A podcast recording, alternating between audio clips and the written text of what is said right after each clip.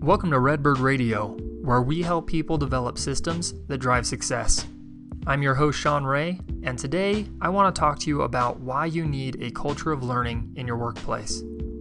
Workplace learning makes employees smarter, sure, but did you know it also makes them more engaged and loyal?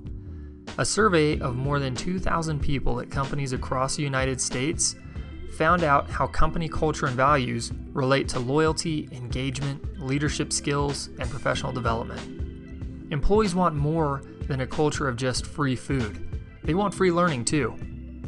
Among the elements of company culture studied, free meals had the least effect on engagement and loyalty. Workplace learning, on the other hand, did the most to align personal and organizational values, and that's where engagement and loyalty come from. Almost 100% of employees at companies with a strong culture of learning reported feeling engaged at work and loyal to their company.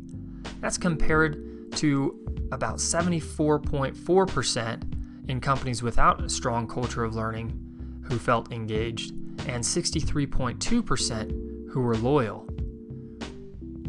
A culture of learning equals a culture of leadership.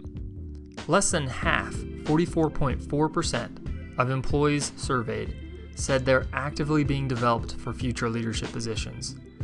But most, 60.6%, said that leaders in their company are promoted from within. So, what are you doing to help your future leaders develop the skills they need to succeed? Our friends over at GetBridge.com, who are a learning management system for corporations, did this study and also produced an ebook to accompany this study. We have access to that ebook for you, and you can get it at our website at redbirdconsultants.com forward slash ebook.